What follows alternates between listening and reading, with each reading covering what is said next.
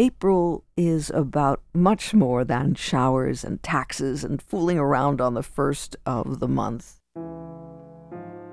April is National Poetry Month, and VIA celebrates by bringing you highlights of the Poetry Out Loud regional competition recorded at the VIA Public Media Studios in December. Today we feature Maria Adnesio from Abington Heights High School.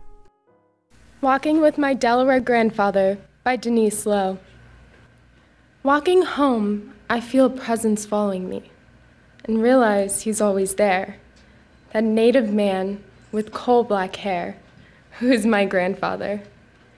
In my first memories, he's present, mostly wordless, resident in the house where I was born. My mother shows him the cleft in my chin identical to his. I'm swaddled and blinking in the kitchen light. So we are introduced. We never part. Sometimes I forget he lodges in my house still. Maria Adnesio, a participant in the Regional Poetry Out Loud competition at the WVIA studios in 2020. And as you've heard, WVIA Radio celebrates National Poetry Month each year with highlights from the Poetry Out Loud competition held at the Public Media Center. The annual competition took place last night, and we had a chance to speak with Dr. Catherine Richmond Cullen. She is director of the Pennsylvania Council on the Arts Partnership Program at the Northeastern Educational Intermediate Unit, and we spoke with her before the event to learn more. Poetry Out Loud has been with us for so many years through the National Endowment on the Arts and the Poetry Foundation through the Pennsylvania Council on the Arts.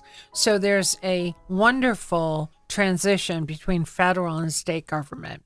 And then we, as partners of the Pennsylvania Council on the Arts, AIE NEPA, Arts and Education, Northeastern Pennsylvania, for 30 years have been working with the Arts Council, but the Poetry Out Loud program is, um, not sure exactly how, but more than 10 years.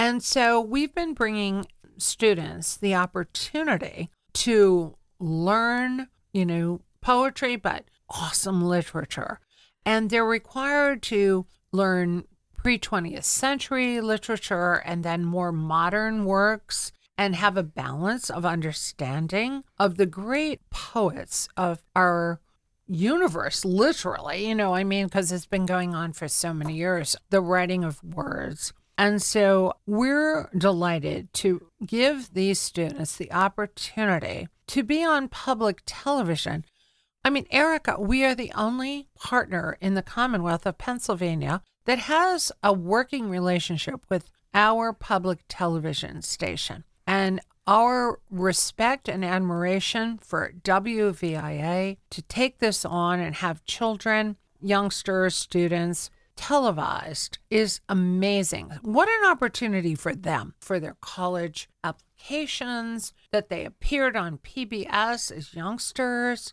and I, I said to them tonight, you know, you're all winners. You're here on WVIA.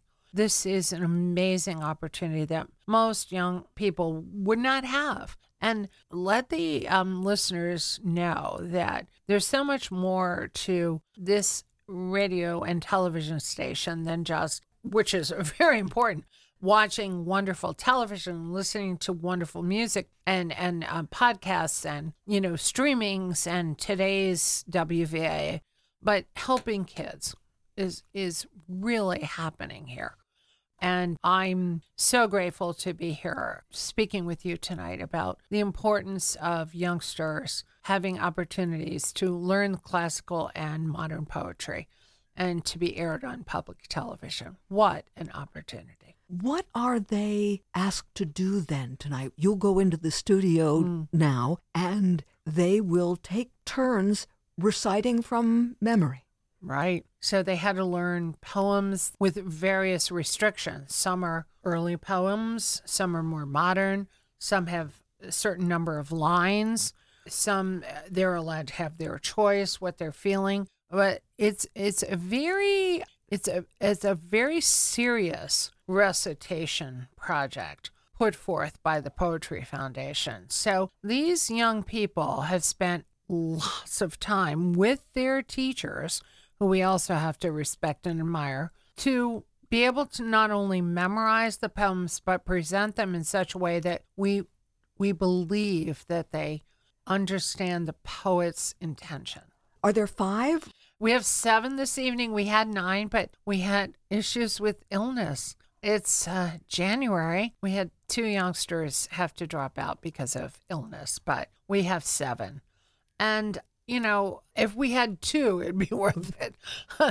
Whatever young person we can influence through love of classical and modern poetry, then we're we're having a success as a team. WVIA and AI NEPA and the Pennsylvania Arts Council.